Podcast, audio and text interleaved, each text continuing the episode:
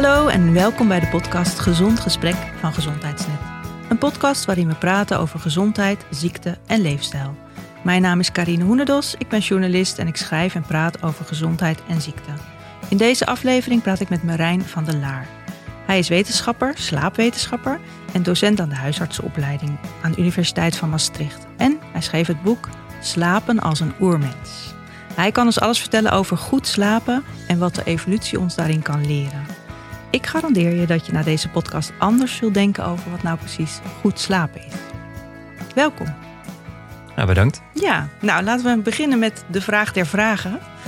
Want volgens mij is dat eigenlijk best wel een moeilijke vraag. Het lijkt zo simpel, maar wat is slapen eigenlijk? Ja, ja slaap is een uh, verlaagde toestand zeg maar, van bewustzijn.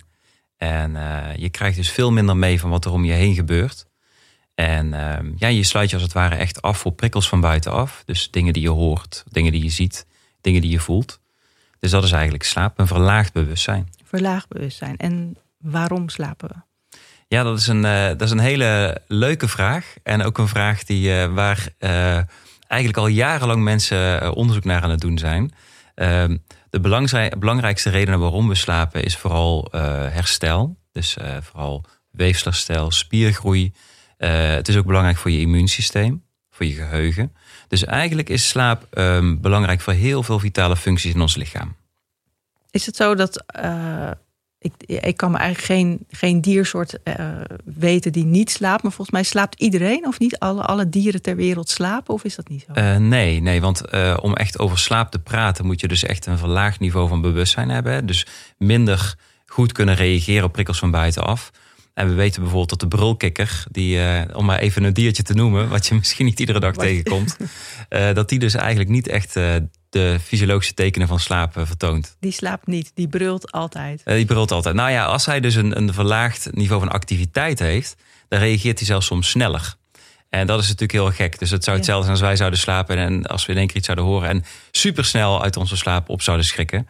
Uh, het is vaak hebben we eventjes tijd nodig voordat we helemaal wakker zijn. Dus ja. bij ons is dat net anders. Oké, okay, maar op de brulkikker na de meeste dieren en alle mensen die slapen. Dat klopt. En die hebben ja. dat ook nodig. Hebben het zeker nodig, ja. ja. ja. Oké. Okay. Nou heb jij een boek geschreven en dat heet dus Slapen als een oermens. En dat vond ik wel een grappige, grappige, grappige insteek. Sowieso dat ik denk, ja, hoe weet je eigenlijk hoe de oermens uh, sliep? En, en wat kunnen we daar dan voor leren? Want ik, een van de eerste zinnen in het boek is van... de manier waarop, wij, waarop oermensen slapen past eigenlijk prima in onze huidige tijd. En dacht ik, oh, je hoort zoveel van de huidige tijd. Zo moeilijk om te slapen, zoveel ja. prikkels, noem maar op. En jij ja. zegt gewoon, nou eigenlijk kan het prima ook in deze tijd slapen. Ja, zeker. Nou, ik denk dat uh, een van de eerste dingen die je zegt is... hoe weten we nou eigenlijk hoe dat de oermensen sliepen? Um, dat weten we natuurlijk niet precies, hè, want we kunnen wel voorwerpen terug, uh, terughalen uit de prehistorie. Maar hoe mensen echt sliepen, dat is natuurlijk heel lastig. Hoe lang bijvoorbeeld, of uh, hoe diep.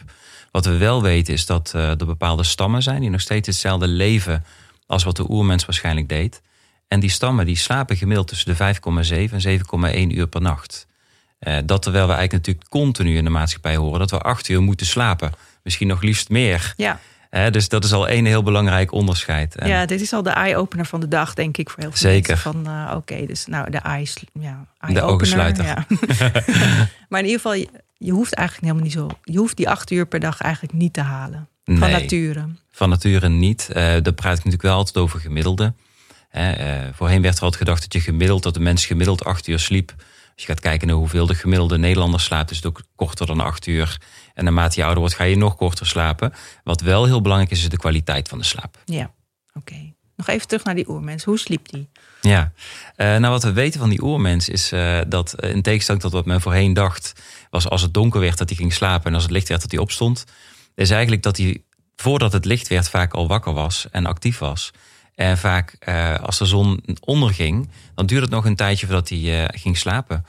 Verder was het ook heel normaal om tussendoor even kort wakker te worden. En wat we dus ook weten is dat er best wel wat verschillen waren tussen de verschillende stamleden hè, die we hebben kunnen onderzoeken. Um, alleen dat je wel kan zeggen dat de slaapperiode korter is dan wat men tegenwoordig predikt, zeg maar, in de huidige maatschappij. Ja, dus ze gingen niet bij het krieken van de dag op en uh, zodra het donker werd naar bed? Nee, ze waren al wakker en ze bleven even langer, uh, langer wakker dan. Oh ja. Ja. Dat verklaart ook waarom ze dus korter sliepen. En, ja. En hoe was het dan met de kwaliteit van hun slaap? Nou, dat is wel heel mooi, want wat ze hebben gedaan, ze hebben ook gevraagd van, goh, um, uh, welke mensen hebben last van slapeloosheid in jullie stam? En het grappige is, ze kennen het woord niet slapeloos, dat kennen ze gewoon niet. Nee, en welke stam heb je het dan over trouwens? Uh, dat zijn stammen die zitten in Afrika, dus twee stammen in Afrika onderzocht en een stam in Zuid-Amerika is onderzocht. Ja. En ehm, ja, eigenlijk weten ze dus niet, het woord slapeloosheid kennen ze niet. En er waren maar een paar mensen die zeiden dat ze af en toe sporadisch niet in slaap konden komen. Ehm, maar dan heb je het echt over een paar procent van de totale mensen. Terwijl wij natuurlijk iets van, nou misschien wel 20 procent van de mensen in de westerse maatschappij heeft last van chronische slaapproblemen. Dus dat getal is veel groter. Ja. En dat geeft dus aan dat ze er niet eens een woord voor hebben dat hun kwaliteit gewoon uh, prima is. Ja, ja, ze maken zich er minder druk over waarschijnlijk. Ja, ja. En um, ik vond het mooi om te, om te, dat wist ik ook niet, dat uh, de eerste mensen in de boom sliepen. Ja. ja, dat klopt inderdaad. Ja. Ja. Ja, ja. zelfs nog voordat het eigenlijk een mens werd. Hè. Dus we komen natuurlijk, als je heel ver terug gaat, uh, misschien zelfs wel van eencellige organismen af. Ik weet niet hoe dat die sliepen, waarschijnlijk niet. Maar uh, wat we wel weten is dat wij waarschijnlijk voorheen boombewoners waren. En dat we ook een soort nesten hadden in bomen. En wat je tegenwoordig in onze huidige slaap ziet, ik weet niet of dat je het zelf herkent, is op het moment dat je net dat je in slaap gaat vallen, dat je zo'n schok kan voelen. Alsof dat mm. je aan het vallen bent. En dat schijnt dus ook een soort eh, natuurlijk mechanisme te zijn waarin wij ons lichaam beschermen. Als we op grote hoogtes liggen, op een gevaarlijke positie van hey, even checken of we wel goed liggen, zeg maar. Oh, dus, uh, dat is de oervrouw in mij die dan denkt, oh, ik val uit de boom. Ja, precies. Ja, ja, ja. dat is grappig. Ja, en, en op het moment dat wij uh, vuur hadden, mm -hmm. toen gingen we, bij, uh, gingen we op de grond slapen. Klopt. Ja. ja, toen werd het veiliger op de grond, konden we roofdieren op afstand houden. Ja. ja.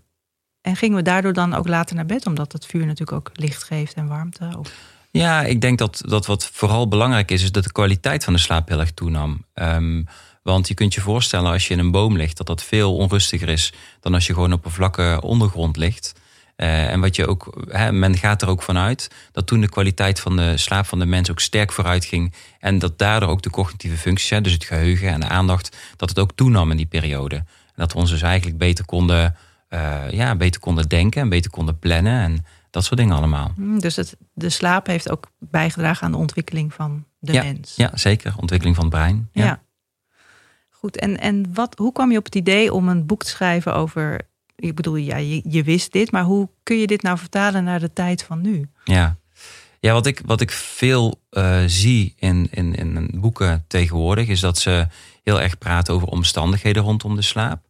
En ik zelf heb heel lang mensen behandeld met slaapproblemen, met onder andere slapeloosheid, en, maar ook uh, slaapwandelen en dat soort zaken. Um, en wat ik vaak in de therapiesessies merkte, was dat de mensen heel vaak vroegen van waarom heb ik nou eigenlijk slaapproblemen? Wat is de reden waarom ik slecht slaap? En heel veel boeken, maar ook heel veel artikelen geven daar niet echt een antwoord op. Dus ik ben oorspronkelijk als psycholoog eigenlijk uh, opgeleid. En ik weet nog dat wat ik het allerleukste vond was evolutiepsychologie. Mm dat was ook het enige blok waarin ik echt uh, dacht van nou hier wil ik echt alles van weten. En het leuke is dat slaap uh, zich daar heel goed voor leent. Omdat het een basisgedrag is. Het is eigenlijk een, een basisfunctie. En die kun je heel mooi evolutionair bekijken. En je kunt ook heel veel antwoorden vinden op waarom sommige mensen slecht slapen en andere mensen niet.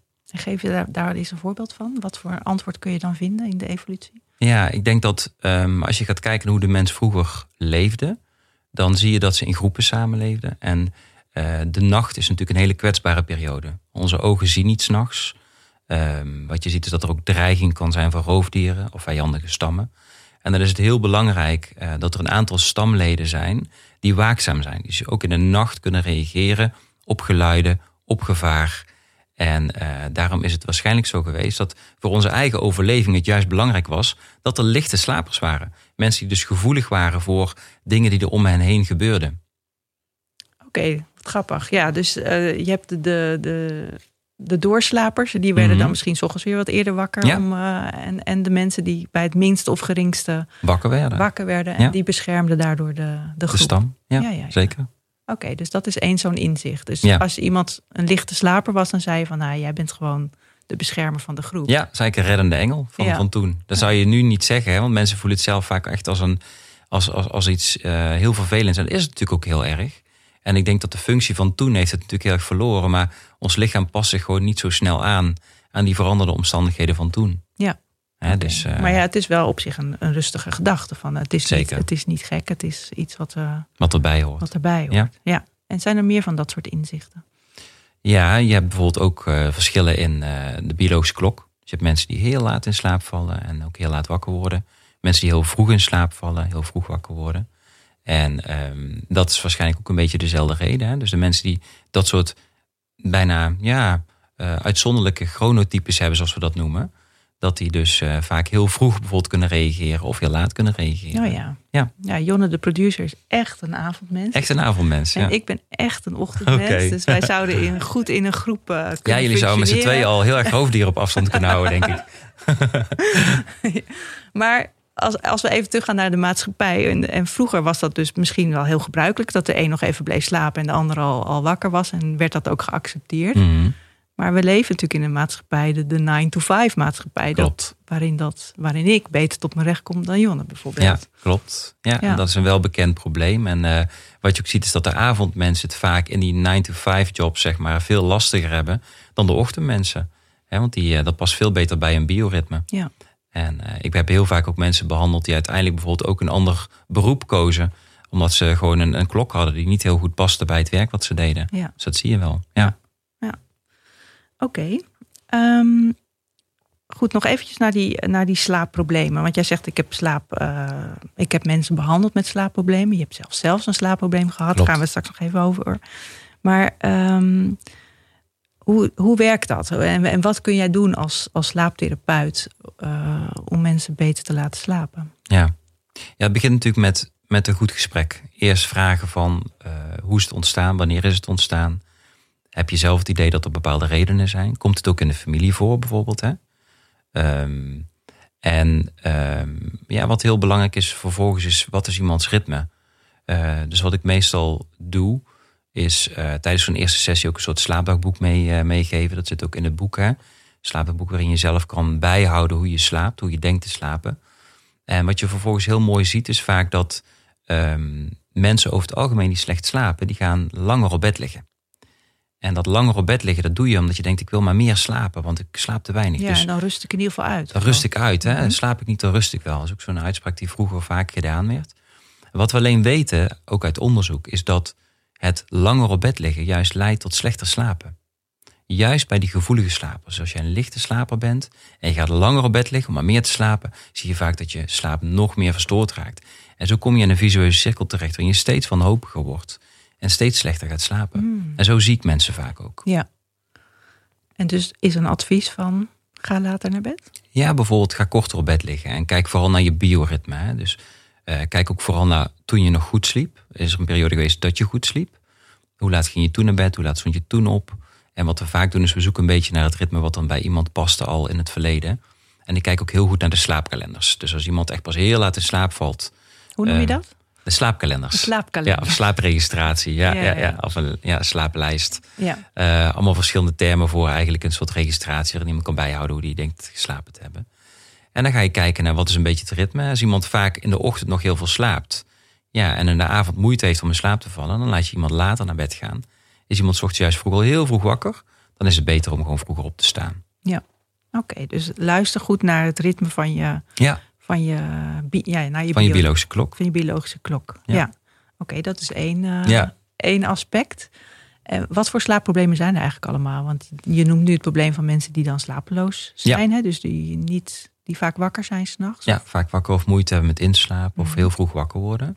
Dus dat is één eh, slaapprobleem. Insomnie komt trouwens het meeste voor ook. Hè? Dus is meteen het grootste slaapprobleem. Insomnie. Insomnie, ja. Eh, andere slaapproblemen, dan heb je het bijvoorbeeld over parasomnie. En parasomnie, dat zijn allemaal vreemde gedragingen of sensaties in de nacht. Dan moet je bijvoorbeeld denken aan slaapwandelen of slaapverlamming. Eh, dus dat je 's ochtends wakker wordt en dat je je lijf niet kan bewegen. Ehm, eh, dat zijn allemaal parasomnieën, zo noemen we dat. Dus bijzondere gedragingen of sensaties in de Dat nacht. klinkt echt ontzettend eng, die Ja. slaapverlamming. Ja, klopt. Ja, dat is het ook heel vaak voor Ja. mensen zelf. Zeker als ze niet weten wat er aan de hand is. En, wat doe je daaraan? Ehm, nou, het is vooral heel belangrijk dat mensen weten van wat is het nou eigenlijk? Wat is een slaapverlamming? En ehm, een slaapverlamming is eh, eigenlijk een, een, een fenomeen eh, wat te maken heeft met de remslaap. De remslaap, oftewel de droomslaap. Op het moment dat je namelijk in je droomslaap zit, dan is het zo dat je je lijf niet kan bewegen. Dat is ook maar goed, want als we namelijk dingen dromen en we zouden alles Vliegen, gaan uitvoeren. Wat, rennen, ja, ja, precies. ja. Dan wil je niet van het balkon afspringen of eh, iemand naast je meppen op het moment dat je denkt dat er een inbreker in huis zit. Ehm, dus daarom is ons lichaam verlamd, eh, soort van. En ehm, wat je ziet bij de slaapparalyse is dat iemand eigenlijk in het brein wel wakker is, deels, maar dat het lichaam nog slaapt. In de droomslaap. Dus je Ja. ziet een verlamming terwijl iemand wel al wakker is. En dat is heel beangstigend. En, maar alleen het feit dat je het weet is eigenlijk al genoeg. Ja, dat is dan- een van de dingen die kan bijdragen. En een ander ding wat heel erg kan bijdragen is... we weten dat bijvoorbeeld wisselende ritmes... heel erg kunnen bijdragen aan de slaapparalyse. Wat je ook kunt zien is dat mensen soms echt korter op bed gaan liggen. Hè. Dus denken, oh, ik wil maar niet die nacht in... want dan heb ik het dadelijk weer. Die gaan juist heel kort op bed liggen. En bijvoorbeeld maar een uurtje vier of zo. En dan zie je vaak dat juist de slaapparalyses weer toenemen. Dus- Slaapparalyse, ja, slaapverlamming. Ja. Ja. Ja. Oké, dus dat, die moeten ook weer werken aan een beter ritme. Ja, beter ritme inderdaad. Alcoholgebruik vaak ook minder en dat soort dingen zien we ook vaak een toename. Bij spanning en stress zie je vaak een toename. Ja. Oké. Dus dat was de parasomnie. ja. En je hebt, eh, daarnaast heb je ook nog de eh, biologische klokproblemen eigenlijk. Hè, waaronder eh, wat we in het Engels noemen delayed sleep phase syndrome. Of het verlaten slaapfase syndroom. Dat komt eigenlijk het meeste voor van die biologische klokproblemen. En daarin zien we dat eigenlijk iemand het onvermogen heeft om op een normale tijd, en wat is dan normaal, hè, dat is wat de maatschappij ingeeft, op een normale tijd in slaap te vallen en ook op tijd wakker te worden. En je kunt je voorstellen als je bijvoorbeeld een, een 9 tot 5 baan hebt en je wordt telkens om 10 uur wakker, dat je werkgever daar niet zo vrolijk van wordt. En ehm, dat zie ik ook vaak terug. Dus En dan vaak- helpt ook echt een wekker niet. Nee, nee, vaak worden mensen niet wakker van een wekker. Ehm, ik heb ook in het programma Bizarre Slapers eh, op SBS 6 mensen behandeld. In ieder geval één patiënt behandeld met dit probleem. En die had een eh, bandje om, een soort stroombandje. En eh, dat gaf eerst een soort trillertje en toen een piepje en dan een stroompje. En dan werd hij, daar werd hij dan wel wakker van. Ehm, dus soms moet je allerlei capriolen uithalen om mensen ochtends wakker te maken. Ja. Ja. Oké, dus dat zijn de drie groepen slaapproblemen. Ja, dat zijn de drie groepen die je gedragsmatig kan behandelen. Ja. Daarnaast heb je nog slaapapneu. Ja, dus dat is eh, meer de medische slaapstoornissen. Daarbij zie je dat mensen bijvoorbeeld echt eh, ademstops krijgen in de nacht. En daardoor eh, niet goed in een diepe slaapfase komen. En bijvoorbeeld ook RL- RLS, dus Restless Leg Syndrome, zien we ook. Mensen die s'avonds echt last hebben van bewegen van de benen, ongewild. Waardoor ze ook weer wat meer slaapproblemen gaan krijgen. Er zijn een paar voorbeelden nog van andere meer organische of lichamelijke slaapproblemen. Ja. Ja. Oké. We gaan er even uit met een boodschap voor onze sponsor. Deze aflevering van Gezond Gesprek wordt gesponsord door Welfare. Bij Welfare zijn ze zeer bekend met slaapproblemen. Er zijn veel tips en tricks om slaapproblemen op te lossen, maar een goed bed speelt een erg belangrijke rol hierbij. Welfare maakt daarom de boxsprings volledig op maat. Ieder lichaam is uniek en ieder lichaam heeft de ondersteuning nodig die het verdient. Alle gedane indrukken van overdag worden in de nacht verwerkt. Het is daarom erg belangrijk dat u in een comfortabel bed ligt. Dit is de enige manier waarop u het maximale rendement uit uw nachtrust kunt halen. Naast de maatwerk matrassen houdt Welfare ook rekening met de toekomst. Daarom hebben ze een levensloopbestendige boxspring ontwikkeld. Dit is een boxspring die eenvoudig op hoogte gebracht kan worden en zonder al te veel inspanning verplaatst kan worden. Op deze manier wordt het opmaken van het bed en het schoonmaken onder het bed weer een fluitje van een cent. Met een Welfare boxspring haalt u het maximale rendement uit uw nachtrust en bent u volledig voorbereid op de toekomst.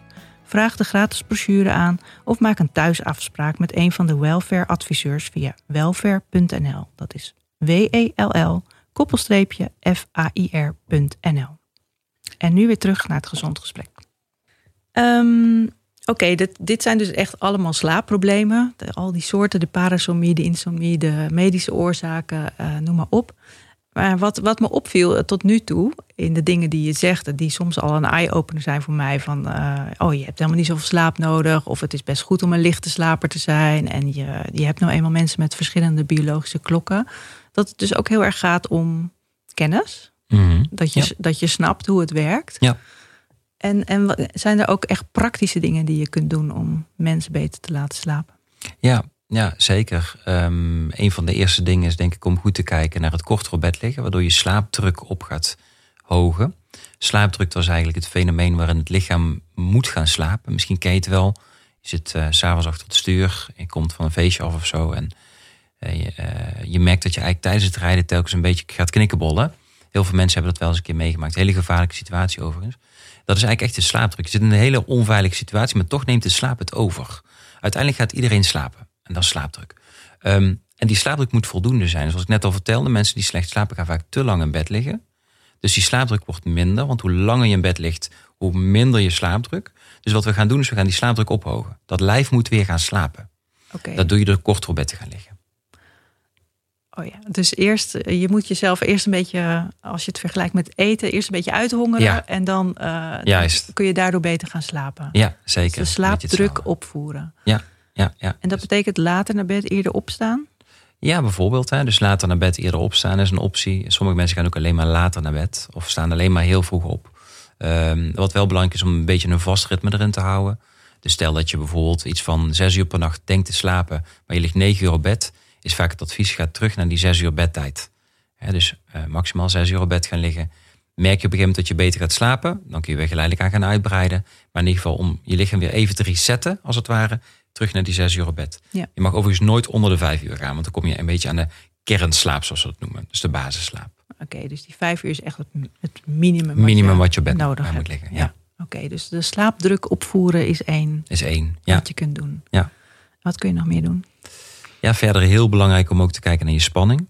Eh, met spanning bedoel ik vooral de stress die je ervaart gedurende de dag. Eh, merk je dat je bijvoorbeeld, wat heel veel mensen doen, voor het slapen gaan, nog heel veel met de mobiele telefoon bezig zijn. Of met allerlei van dat soort dingen. Eh, nou blijkt dat het blauwe licht van die mobiele telefoon eigenlijk helemaal niet zo heel erg het slaapprobleem veroorzaakt. Oh, want dat wordt gezegd. Dat Ja. klopt. Ja, en eh, wat we, we hebben toevallig een onderzoek eh, van het RIVM, waarin eigenlijk juist blijkt dat dat, dat dat niet zo is. Dus dat de, de eerste interpretatie van het onderzoek was dat het wel zo is. Maar nu, nu bij nader inzien bij het onderzoek blijkt eigenlijk juist dat het niet zo is. Maar dat het veel meer waarschijnlijk te maken heeft met het omgevingslicht. Dus dat je moet zorgen dat je omgevingslicht niet te fel is. Eh, en daarnaast dat je ook eh, met je brein niet te actief bezig moet zijn. Als jij bijvoorbeeld nog allemaal mailtjes aan het doen bent of aan het, aan het, aan het typen bent, of je bent bijvoorbeeld nog met iemand aan het appen of allerlei gesprekken aan het voeren, dan is dat gewoon veel te intensief voor ons brein. En we moeten kunnen afschakelen voordat we Ja. gaan slapen. Dus een beetje scrollen langs eh, Instagram of zo, dat is niet zo erg. Tenzij je ontzettend opwindt over Ja, iets. Maar, ja precies. Ja. maar als je inderdaad een moeilijk gesprek hebt op de app of, Ja, of, eh, of ja. je kijkt een spannende film, dan Ja. is het te veel. Dan kan het te veel zijn. En ik zeg Ja. meestal om dat een beetje te voorkomen, want mensen doen toch van alles op die telefoon, is zeg maar anderhalf uur voordat je naar bed gaat, eh, leg die telefoon aan de kant. Zet Ja. even je wekker en leg hem gewoon aan de kant. En wat doe je dan in die anderhalf uur nog? Ehm, ja, we noemen dat in een diep gat vallen. ja, precies. Dat je even niet meer weet wat je moet als je telefoon aan de kant ligt. Ja. Ja. Ja. we noemen dat winding down. Dus dan zorg je eigenlijk dat je je lichaam een beetje voorbereidt op het slapen gaan.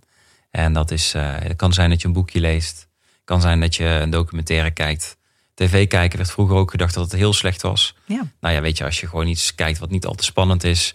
En wat je gewoon relaxed, joh, eh, ga gewoon lekker tv kijken. Ehm, sommige mensen helpt het juist zelfs om tv te kijken. hè. Mensen Kijk. met een beetje een druk brein. Die zeggen van, goh, als ik tv kijk word ik wat rustiger. Dus gewoon iets doen wat ontspant. Maak een avondwandeling, dat soort dingen. Ja. ja. Oké. Goed, dus dat is het tweede wat je kunt doen. De slaapdruk. eh, zorgen dat je rustiger naar bed gaat. Dus Ja. minder prikkels. Ja.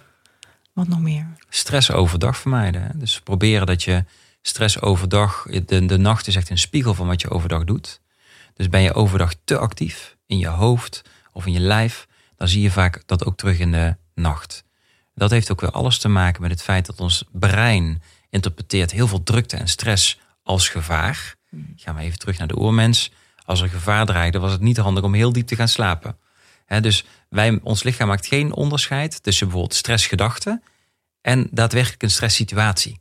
Oké, dus als je, of je denkt aan een wild dier of dat het wild dier voor Ja. je staat, dat maakt niet Maakt uit. niet uit. We krijgen precies dezelfde reactie in ons lijf. En dat zorgt ervoor dat we dus eigenlijk wakkerder gaan slapen. En dan gaan we tussendoor onze omgeving checken of alles nog oké is. Dus word je wakker. Ja. Oké. Goed. Nou, we schieten al lekker op. Ja. ja. En zijn er nog meer eh, dingen die je kunt doen?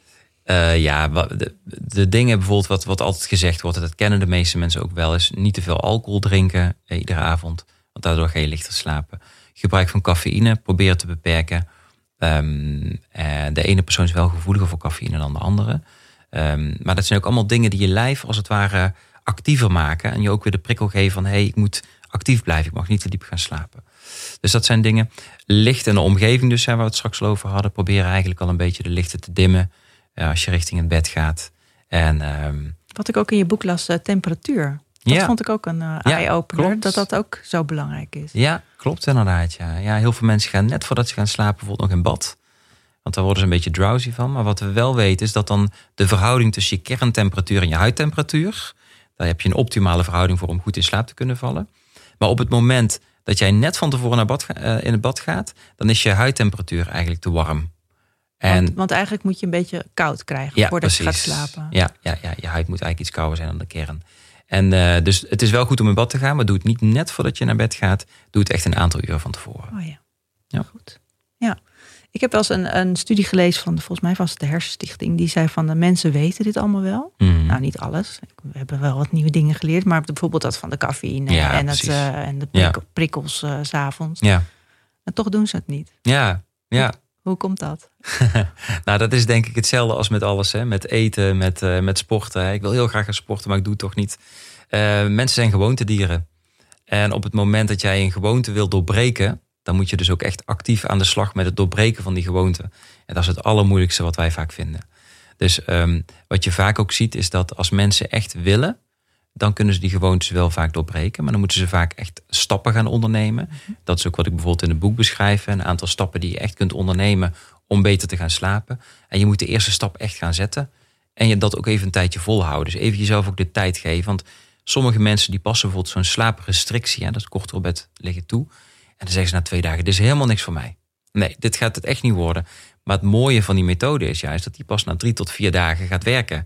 Dus, eh, en dan ga je net eigenlijk in het begin, als, als je je vermoeider gaat voelen en je slechter gaat voelen, dan, dan stop je er eigenlijk al mee. Dus mijn eh, eh, ehm, advies is ook vaak van als je iets doet, doe het dan in ieder geval, in ieder geval twee tot drie weken. Hm. En kijk eens even wat voor effect het dan heeft. Ja. En die slaapdruk opvoeren, die slaaprestrictie, dat, dat, eh, ja, dat, ik kan me ook voorstellen dat je in het begin er niet echt beter op wordt. Nee, nee. Nee. de eerste paar dagen ga je juist vaak slechter voelen. Ja. Je gaat je wat slaperiger voelen misschien. Dat slaperig is trouwens heel goed, want dat willen we. Hè? We willen dat je slaperiger bent.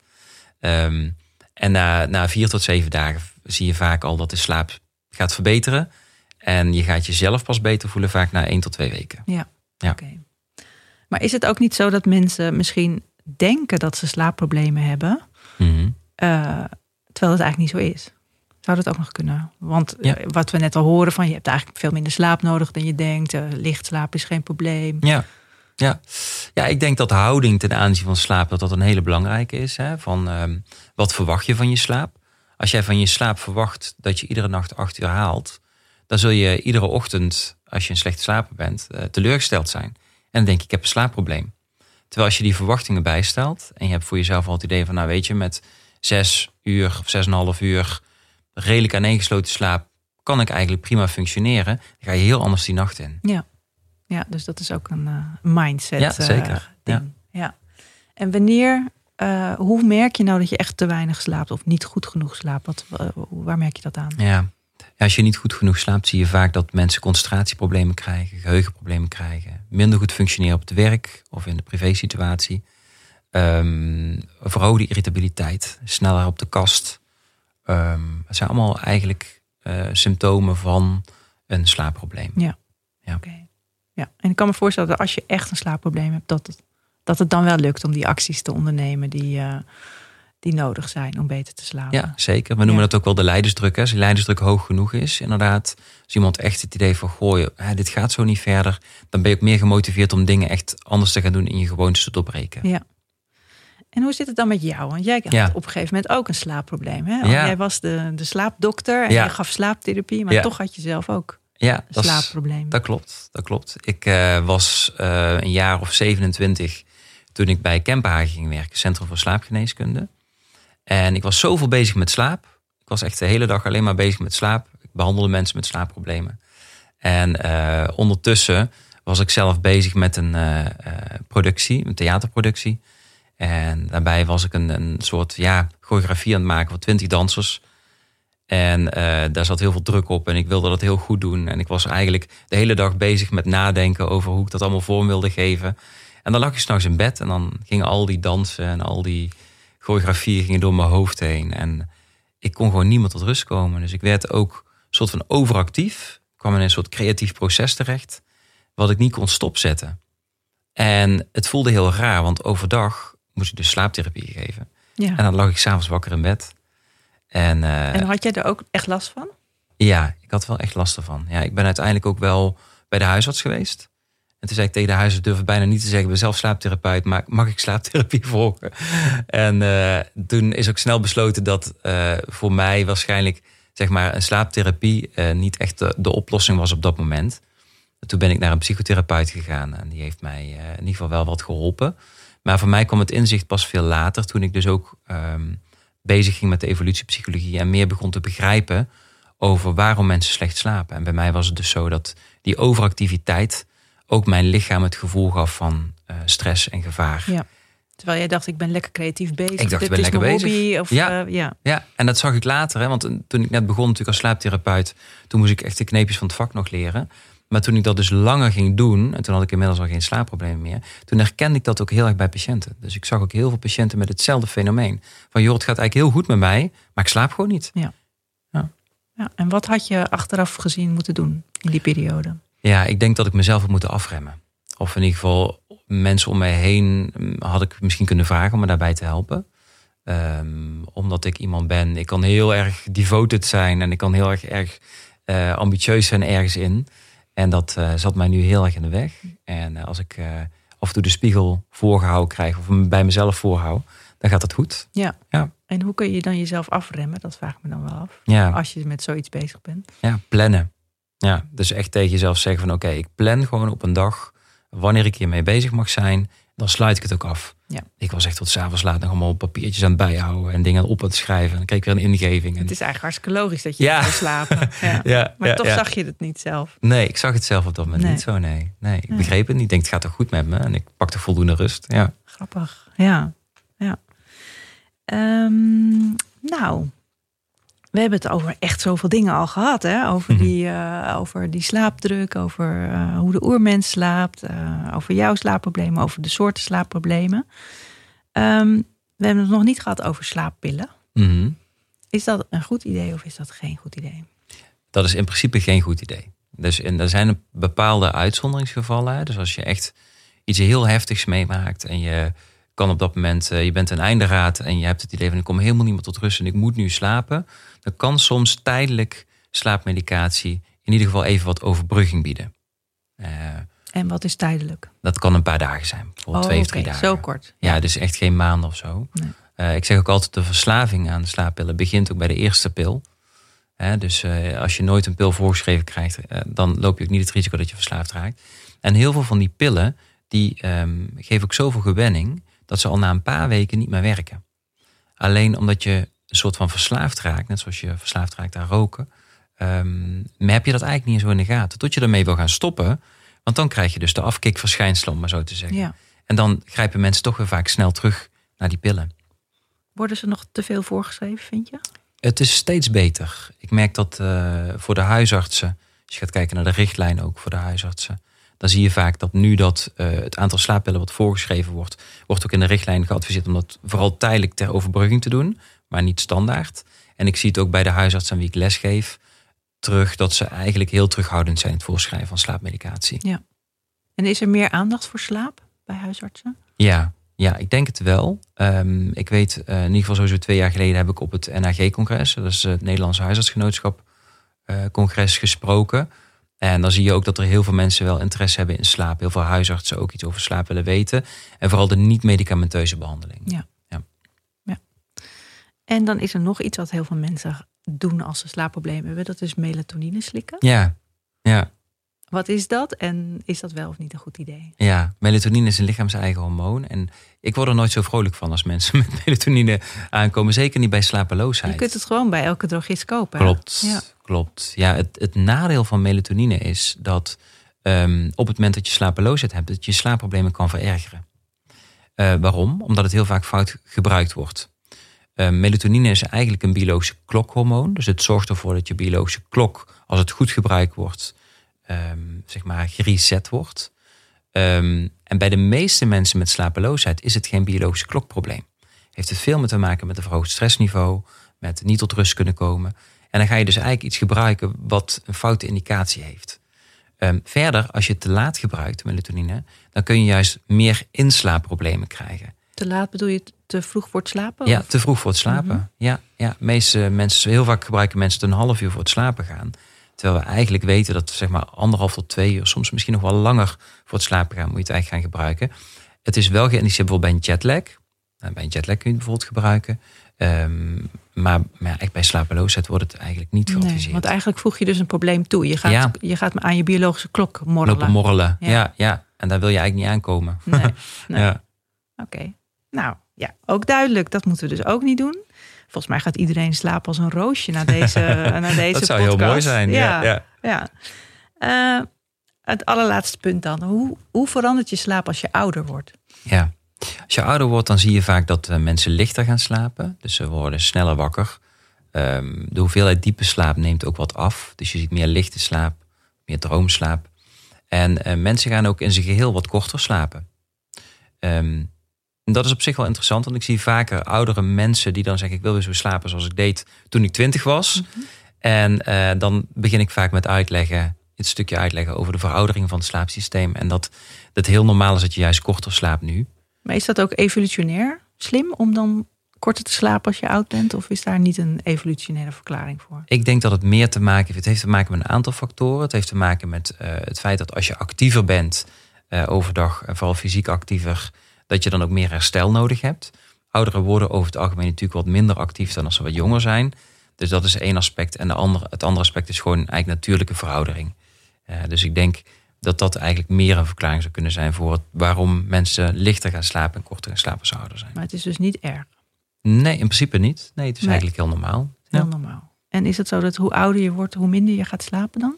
Ja, maar er zit natuurlijk wel op een gegeven moment een soort minimum aan. Dus je ziet wel dat mensen bijvoorbeeld op een, eh, op een negentigste, eh ja, begint zie je wel dat het ergens stopt, zeg maar. Hè. Dus stel dat je bijvoorbeeld op je zeventigste eh, vijf en een half of zes uur slaapt. Ja, dan, dan, dan is het niet dat dat eindig doorgaat, zeg maar, of oneindig doorgaat. Dat je eigenlijk maar op twee uur eh, per nacht zit. Ja, toch Dus, zijn er wel veel oudere mensen die vroeg naar bed gaan. En, Klopt. en- of zitten te sukkelen in hun stoel. Ja. Ja, ja. wat is dat dan? Ja, daar zien we dus ook wel, en eh, heel mooi dat je dat noemt, is ook een onderhoudende factor eigenlijk bij het slaapprobleem. Je ziet ook veel in verpleeghuizen. Hmm. Mensen vroeg op bed gelegd worden. Ja, en dan weten we weer die slaapdruk. Hè? Die slaapdruk die neemt dan weer af. En dan zie je weer dat mensen eigenlijk juist eh, minder goed gaan slapen. Dus En gaan dwalen in de nacht over de gangen. en ja, bijvoorbeeld. Ja, bij dementie zie je dat vooral ook Ja. heel veel. Ja, Maar dan zouden ze eigenlijk later naar bed moeten Ja. gaan. juist. En overdag ook, eh, wat, wat we ook vaak in verpleeghuizen zien, is dat er te weinig licht is. Mensen komen amper buiten. Dus overdag is er eigenlijk te weinig lux, te weinig hoeveelheid licht wat op het netvlies valt. En daardoor is er te weinig een signaal naar het lijf dat er dag of nacht is. Dus daglichtlampen, bijvoorbeeld in een verpleeghuis, zie je vaak dat goed werken. In combinatie met een goed ritme in de nacht. Oh, wat interessant. Ja. Ja. Oké, we hebben nog één laatste vraag. Want eh, we hebben nu heel veel goede adviezen gekregen van jou. Hè. We hebben veel inzicht gekregen over wat nu slapen is en wat goed slapen is. En dat het misschien wat korter is dan je denkt. En dat het ook heel erg te maken met wat je overdag doet. En nou, jij geeft slaaptherapie en goede adviezen. Maar stel nou dat je echt een slechte slaper bent al je hele leven. En je hebt alles al geprobeerd. En je blijft slecht slapen. Wat is dan de oplossing?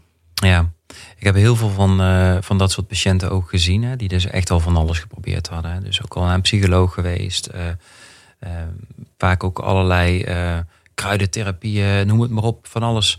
Ehm, Want je wordt wanhopig, denk ik. ja, je wordt wanhopig. Dus Ja. je grijpt alles aan. En uiteindelijk ook vaak medicatie gingen gebruiken. Mijn ehm, eh, ervaring is vooral dat de meeste winst te behalen valt op enerzijds de slaaprestrictie. Vaak als je dan gaat doorvragen, dan zie je dat mensen toch het vaak maar een paar dagen geprobeerd hebben. Of een weekje geprobeerd hebben. Of niet stevig genoeg geprobeerd hebben. En een ander aspect wat ik vaak terugzie is dat eh, het controlestukje rondom de slaap. Hè? Dus dat mensen toch vaak heel veel bezig zijn met de slaap. S S'nachts bijvoorbeeld op de wekker kijken. Van hoe laat is het nu en hoe laat is het nu. Ehm, en dat die wekker omdraaier een belangrijke is. Maar ook dat het erover praten. En dat klinkt misschien heel gek wat ik nu ga zeggen. Want meestal zeggen ze als je ergens last van hebt. Dan moet je er heel veel over gaan praten. Eh, een van de dingen die ik vaak doe. eh, als ik met iemand in gesprek ga. Is vragen van met wie heb je het allemaal over je slaapprobleem. En sommige mensen gaan zich op een gegeven moment ook omdat ze zoveel over hun slaapprobleem ook met andere mensen praten en zoveel mensen vanaf weten, dan krijg je ook een soort identificatie met je slaapprobleem. Je wordt bijna het slaapprobleem. Hmm. Iedereen die je ziet vraagt hoe heb je nou, hoe slaap je nu? En, ja, uh, ja. ja, s ochtends je partner vraagt en hoe heb je vannacht geslapen? En, uh, dus wat ik soms ook wel eens doe is met iemand afspraken maken van goh, praat alleen met mij over je slaapprobleem en misschien met één andere persoon, maar probeer het verder in je dag wat te beperken. Want hoe meer aandacht je iets geeft, hoe groter het wordt. dus dat is nog wel een laatste tip die ik uh, kan geven. En naar een slaaptherapeut gaan?